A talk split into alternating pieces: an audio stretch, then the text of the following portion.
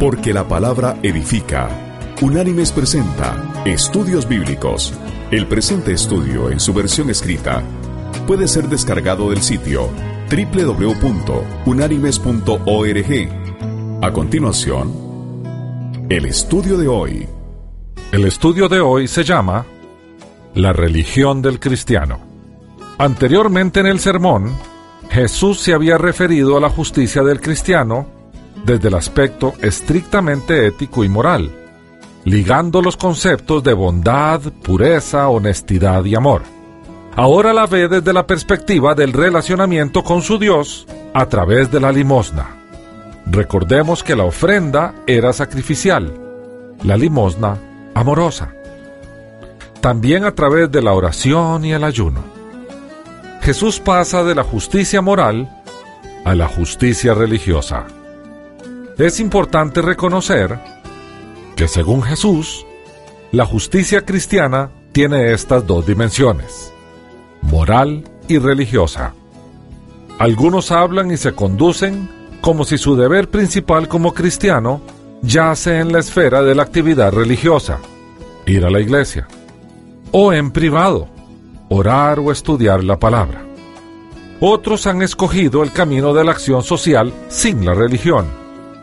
Para estos, la iglesia o congregación, la oración y el estudio de la palabra han sido sustituidos por un encuentro de amor con su prójimo.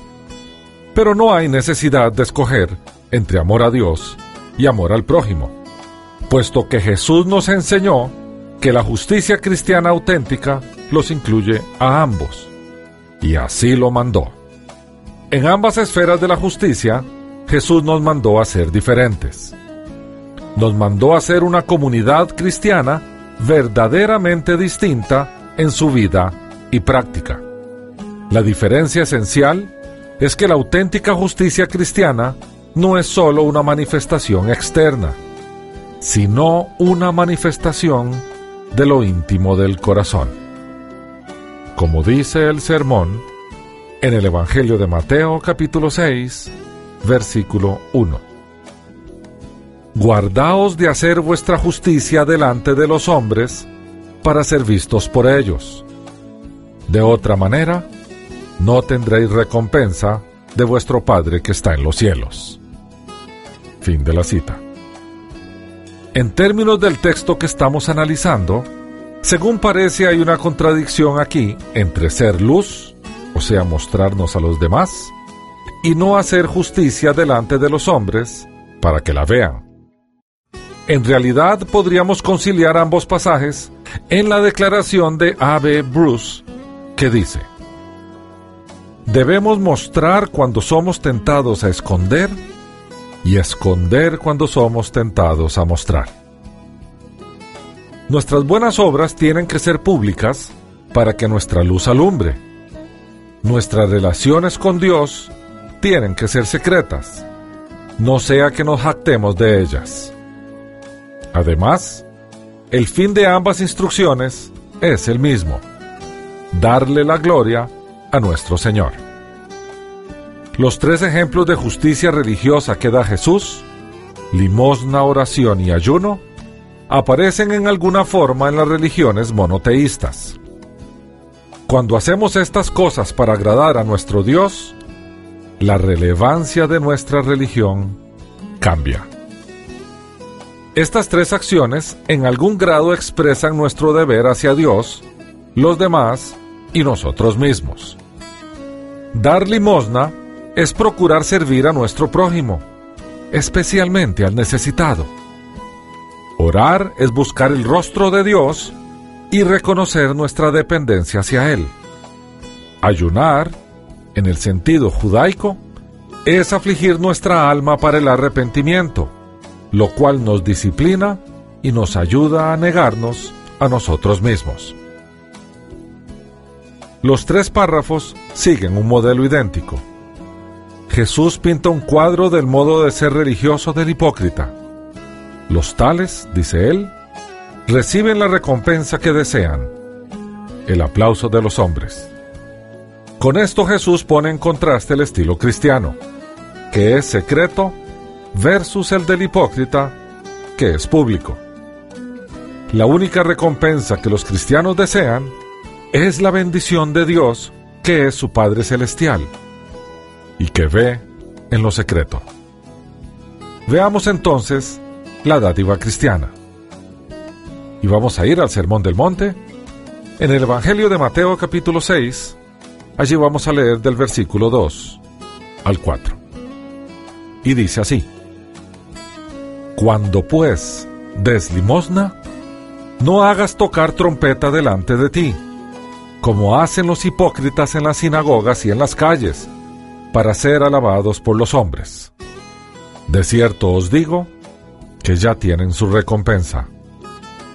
Pero cuando tú des limosna, no sepa tu izquierda lo que hace tu derecha, para que sea tu limosna en secreto, y tu Padre, que ve en lo secreto, te recompensará en público. Fin de la cita. Existe en el Antiguo Testamento mucha enseñanza acerca de la compasión hacia el pobre. La palabra griega para limosna es elemosune, que significa obra de misericordia o piedad. Ya que nuestro Dios es un Dios misericordioso, su pueblo también tiene que ser benigno y misericordioso. Jesús obviamente esperaba que sus discípulos fueran dadores generosos, pues él siempre condenó la tacañería. Sin embargo, la generosidad no basta. A lo largo del Sermón del Monte, Jesús nos enseña que lo importante son las motivaciones y no los actos en sí mismos. En estos pasajes, no es tan relevante el hecho de que una mano no se entere de lo que hace la otra, sino qué piensa el corazón mientras la mano hace aquello. Si nuestra misericordia y generosidad está motivada por la vanagloria y por el reconocimiento de los hombres, en nada edifica, pues estamos buscando más la gloria de los hombres que la gloria de Dios. Pararse con una moneda en una mano y una trompeta en la otra es la postura de la hipocresía, como dijo Spurgeon. La palabra hipocresía que se utiliza aquí proviene del griego clásico upócrites, que quiere decir orador, actor. En forma figurada, la palabra se empezó a emplear a alguien que trata al mundo como un escenario en el cual desempeña un papel. Hace a un lado su verdadera identidad y asume una falsa. Ya no es el mismo, sino lleva un disfraz, personifica a alguien distinto, lleva una máscara. El problema con el hipócrita religioso es que deliberadamente se propone engañar a las personas. Toma alguna práctica religiosa que es una actividad real y la convierte en lo que no debería ser. Y todo lo hace por el aplauso. El Señor es durísimo con estos hipócritas. Les dice que los que buscan el aplauso lo conseguirán. Pero entonces, aparte de eso, no tendrán otra recompensa. Nada más se les debe. Nada más excepto el juicio en el día final. Por el contrario, el seguidor de Jesús hace todo esto en lo secreto, pero debe ser cuidadoso. Tan sutil es la pecaminosidad del corazón que es posible dar pasos deliberados para mantener en secreto ante los hombres nuestro dar y simultáneamente enorgullecernos de ello en nuestras propias mentes, con espíritu de autocongratulación. Nunca debemos olvidar que todo lo que hacemos, lo hacemos para la gloria de Dios, no para la nuestra. Así sea que los hombres nos aplaudan o que nos aplaudamos nosotros mismos. El Señor nos dice que el Padre que ve en lo secreto nos recompensará. ¿Cuál es esa recompensa? No es pública ni necesariamente futura. Es probablemente la única recompensa que el amor genuino desea cuando entrega un donativo al necesitado. Ver aliviada una necesidad. Cuando esa necesidad es satisfecha, el amor que inspiró ese donativo queda satisfecho. Y esa satisfacción es su recompensa. Tal amor, que es el propio amor de Dios expresado a través del hombre, trae consigo sus propios gozos secretos y no desea otra recompensa, porque como dijo Jesús, más bienaventurado es dar que recibir. Veamos ahora la oración cristiana. Para ello, vamos a ir al texto bíblico. En el Evangelio de Mateo capítulo 6, vamos a leer los versículos 5 y 6. Y dice así, Cuando ores, no seas como los hipócritas, porque ellos aman el orar de pie en las sinagogas y en las esquinas de las calles, para ser vistos por los hombres. De cierto os digo que ya tienen su recompensa. Pero tú, cuando ores, entra en tu cuarto, cierra la puerta y ora a tu Padre que está en secreto. Y tu Padre, que ve en lo secreto, te recompensará en público. Fin de la cita. En el segundo ejemplo del tipo religioso de justicia, Jesús describe a dos hombres en oración. De nuevo, la diferencia básica es entre la hipocresía y la autenticidad. Pone en contraste la razón de su oración y su recompensa. Lo que dice de los hipócritas al principio suena bien. Ellos aman el orar. Pero desgraciadamente no es orar lo que ellos aman, ni a Dios, a quien supuestamente deberían orar. Ellos se aman a sí mismos y a la oportunidad de ostentación que les da la oración pública. Tras su piedad, acechaba su orgullo. Lo que realmente deseaban era el aplauso, y lo consiguieron. Ya recibieron su paga. El fariseísmo religioso aún no ha muerto.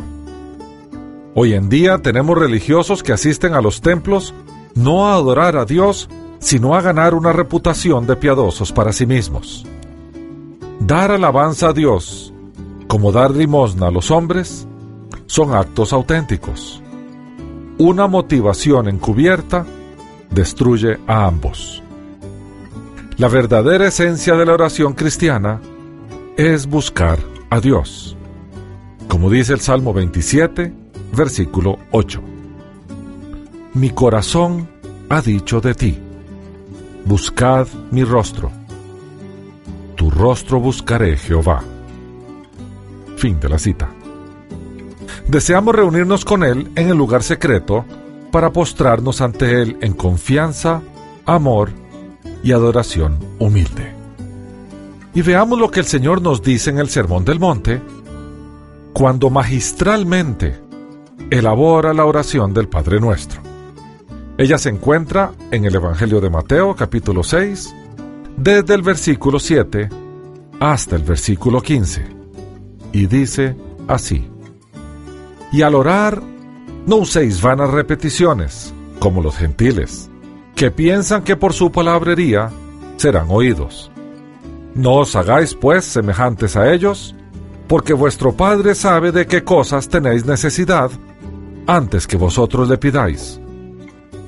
Vosotros, pues, oraréis así. Padre nuestro que estás en los cielos, santificado sea tu nombre. Venga a tu reino. Hágase tu voluntad como en el cielo, así también en la tierra. El pan nuestro de cada día, dánoslo hoy Perdónanos nuestras deudas, como también nosotros perdonamos a nuestros deudores. No nos metas en tentación, sino líbranos del mal, porque tuyo es el reino, el poder y la gloria, por todos los siglos. Amén. Por tanto, si perdonáis a los hombres sus ofensas, os perdonará también a vosotros vuestro Padre Celestial. Pero si no perdonáis sus ofensas a los hombres, tampoco vuestro Padre os perdonará vuestras ofensas. Fin de la cita. La hipocresía no es el único mal que hay que evitar en la oración. La vana repetición o expresión mecánica y sin significado también debe evitarse. La hipocresía es la locura del fariseo. La mecánica es la locura del pagano o gentil. Así Jesús está llamando a sus seguidores a algo que va más allá de los logros de aquellos que los rodean, sean o no religiosos. Hace hincapié en que la justicia cristiana es mayor, porque es interior. El amor cristiano es más amplio, porque incluye a los enemigos. Y la oración cristiana es más profunda, porque es sincera y reflexiva. La oración que nos enseña el Señor sigue modelos de oraciones del Antiguo Testamento y del judaísmo. Consta de una invocación inicial y de siete peticiones. Las tres primeras se refieren a Dios, tu nombre, tu reino, tu voluntad. Las otras cuatro a los hombres con forma y sentido comunitarios. Nosotros. Son pocas las veces que el Antiguo Testamento se refiere a Dios como Padre. Isaías así lo hizo en su libro, en el capítulo 63, versículo 16, que leemos. Pero tú eres nuestro Padre. Aunque Abraham nos ignore e Israel no nos reconozca, tú, Jehová, eres nuestro Padre. Redentor nuestro es tu nombre desde la eternidad. Fin de la cita. Y más adelante en el mismo libro de Isaías, en el capítulo 64, versículo 8, dice, Ahora bien, Jehová, tú eres nuestro Padre, nosotros somos el barro y tú el alfarero. Así que obra de tus manos somos todos nosotros. Fin de la cita. El tipo de paternidad a la que se refiere el profeta Isaías era aquella que ve a Dios como Padre de todo y se deriva de la creación de todas las cosas. Desde esa perspectiva, Dios es Padre de todo y de todos. Para ampliar este concepto, hay que ir a leer y estudiar el documento de Unánimes, el Padre. Jesús toma ese concepto inicial y luego lo eleva a su máxima expresión cuando Él se define como hijo de ese Padre y define a sus creyentes como hermanos. Pues para ser hijos genuinos de Dios, se requiere haber nacido de nuevo, o sea, haber sido engendrados espiritualmente por el Espíritu Santo, quien dio nueva vida a nuestro espíritu muerto, espíritu apartado de Dios. Jesús también nos enseña a pedir a nuestro Padre que Él mismo manifieste su santidad y poder entre los hombres de manera que todos lo reconozcan como Dios. Ese reconocimiento de su santidad tiene su origen en el Antiguo Testamento, cuando el pueblo de Israel era vencido y los enemigos se burlaban de su Dios. Los mismos israelitas terminaron profanando el nombre de Dios entre los gentiles.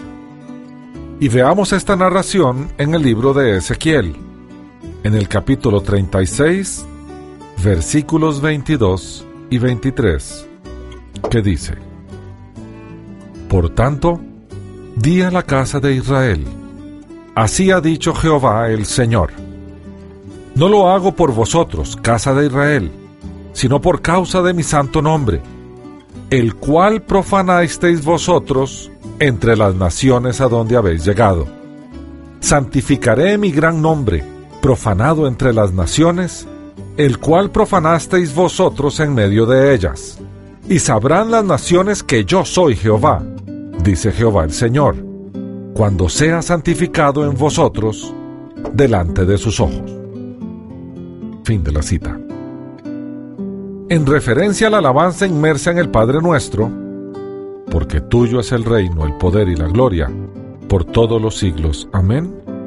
Esta doxología doxo viene de dar gloria, o alabanza, parece haber sido una fórmula cúltica usada por la Iglesia durante los primeros siglos, modelada sobre oraciones como la de David, que quedó consignada en el primer libro de Crónicas, capítulo 29, versículos del 10 al 13, que pasamos a leer. Y dice, Asimismo se alegró mucho el rey David, y bendijo a Jehová delante toda la congregación. Y dijo David, Bendito seas tú, Jehová, Dios de Israel, nuestro Padre, desde el siglo y hasta el siglo. Tuya es, Jehová, la magnificencia y el poder, la gloria, la victoria y el honor, porque todas las cosas que están en los cielos y en la tierra son tuyas. Tuyo, Jehová, es el reino, y tú eres excelso sobre todos. Las riquezas y la gloria proceden de ti, y tú dominas sobre todo. En tu mano está la fuerza y el poder, y en tu mano el dar grandeza y poder a todos. Ahora pues, Dios nuestro, nosotros alabamos y loamos tu glorioso nombre. Fin de la cita. Proseguimos analizando el texto. Y veamos ahora el modo pagano de orar. Dice el Señor, no uséis vanas repeticiones como los gentiles.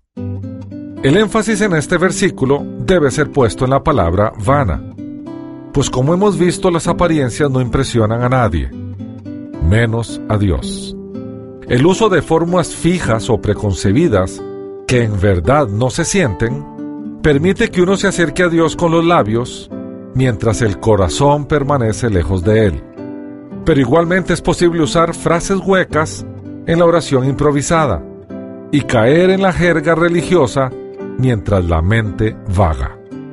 Para resumir lo que Jesús prohíbe a su pueblo, es toda clase de oración con los labios, cuando la mente no está comprometida.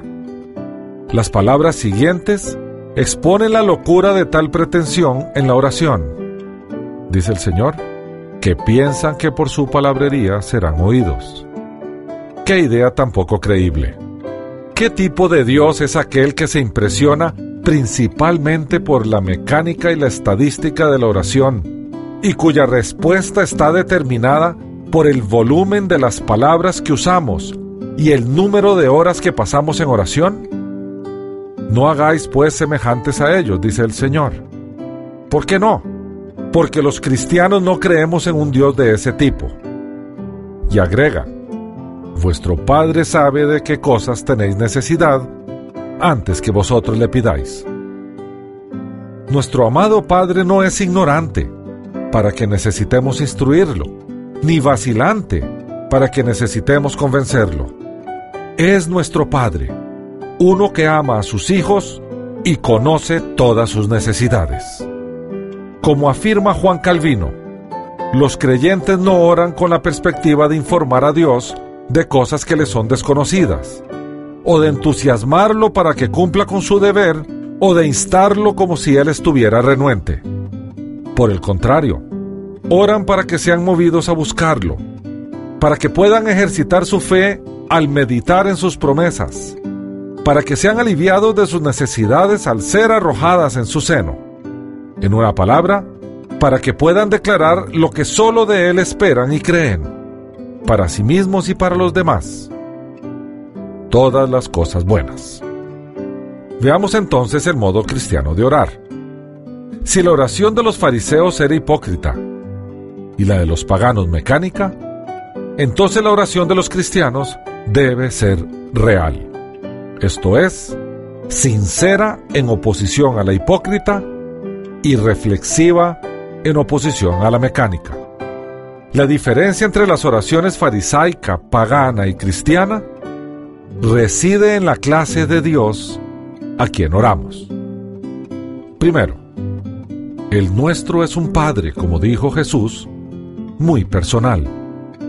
Jesús nos lo reveló como un Padre que está en los cielos y que ejerce esa paternidad de forma viva y constante. Segundo, nuestro Dios es uno que nos ama no es un ogro que nos aterroriza con crueldad atroz y a quien hay que satisfacer por temor al castigo.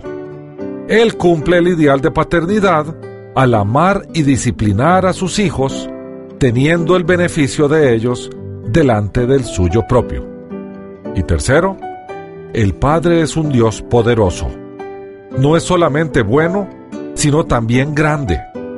La mención de los cielos no quiere decir que es su morada porque Él habita en todo lugar, sino nos lleva a entenderlo como la máxima autoridad y poder, como creador y regidor de todo, como aquel que rige todas las cosas conforme a su voluntad, como el Rey. Jesús combina amor paternal con poder celestial, y su poder es capaz de llevar a cabo lo que ordena, su amor.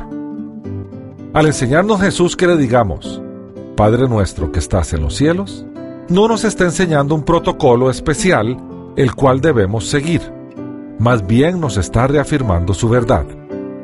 Cuando tenemos presente que nuestro Dios es Padre amoroso, poderoso y personal, nuestras oraciones le darán prioridad a Él, tu nombre, tu reino, tu voluntad. Y luego presentaremos nuestras propias necesidades, aunque relegadas a un segundo plano, pero confiadas completamente a Él. Dánoslo, perdónanos y líbranos. La oración que Jesús nos enseñó está enfocada primero en la gloria de Dios y luego en las necesidades del hombre, en ese orden. En la contracultura cristiana, nuestro interés prioritario no es nuestro nombre, reino y voluntad, sino los de Dios. Primero expresamos nuestro ardiente interés por su gloria y después expresamos nuestra humilde dependencia de su gracia. Una verdadera comprensión del Dios al que oramos como Padre Celestial y Gran Rey, aunque pone nuestras necesidades en segundo lugar, no las elimina. Poner nuestras necesidades delante de Él es una invitación que hay que aceptar. Eso nos hace conscientes cada día de nuestra dependencia y nos acerca a su gloria. No hacerlo es privarse de mantener una relación cercana con papá y olvidarse que dependemos de él. La oración cristiana se ve en contraste con las opciones no cristianas. Es teocéntrica, interesada en la gloria de Dios, en contraste con el egocentrismo de los fariseos, preocupados por su propia gloria.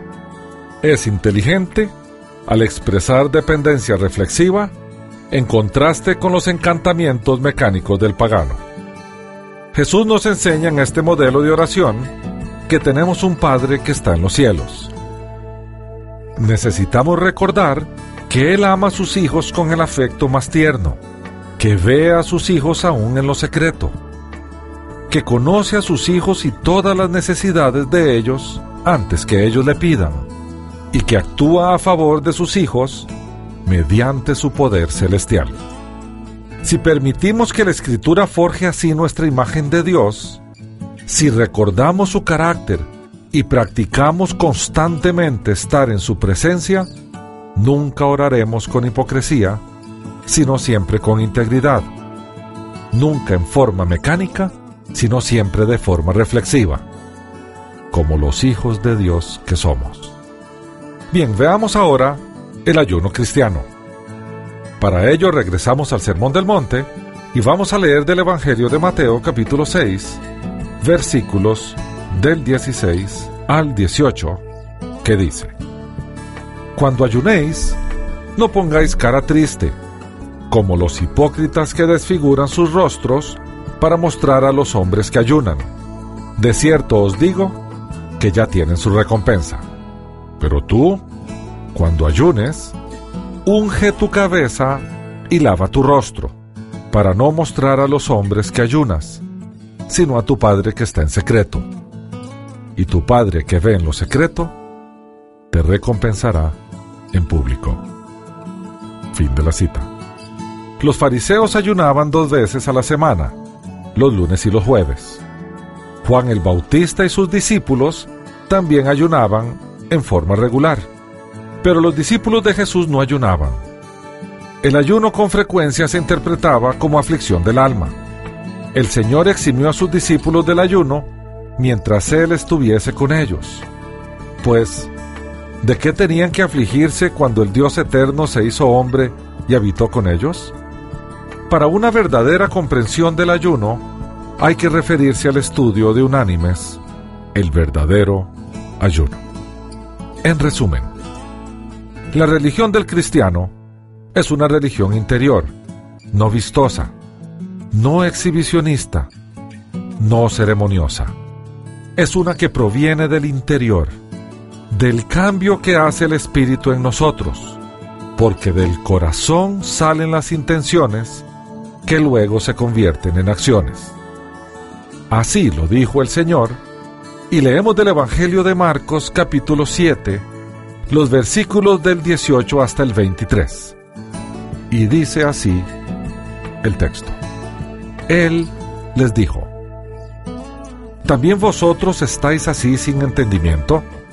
¿No entendéis que nada de fuera que entra al hombre lo puede contaminar, porque no entra en su corazón, sino en el vientre, y sale a la letrina? Esto decía declarando limpios todos los alimentos. Pero decía que lo que sale del hombre, eso contamina al hombre, porque de dentro, del corazón de los hombres, salen los malos pensamientos, los adulterios, las fornicaciones, los homicidios, los hurtos, las avaricias, las maldades, el engaño, la lujuria, la envidia, la calumnia, el orgullo y la insensatez. Todas estas maldades salen de dentro y contaminan al hombre. Fin de la cita. Todas nuestras acciones tienen un origen interior. De nuestro corazón salen las malas intenciones y las buenas. Es de allí de donde nuestra religión surge como real o hipócrita. Un cristiano genuino se distingue por su relación cercana con Dios a través de intenciones genuinas que están alineadas con su palabra. La religión del verdadero cristiano es una forma de vida nueva, diferente, brota del interior y se refleja en sus buenas obras. Como le dijo el apóstol Pablo a los cristianos en Éfeso, en la carta que él les envió capítulo 2, versículo 10. Pues somos hechura suya, creados en Cristo Jesús para buenas obras, las cuales Dios preparó de antemano para que anduviésemos en ellas. Fin de la cita. El ser humano por sí mismo no puede hacer que de su interior caído salgan las buenas intenciones.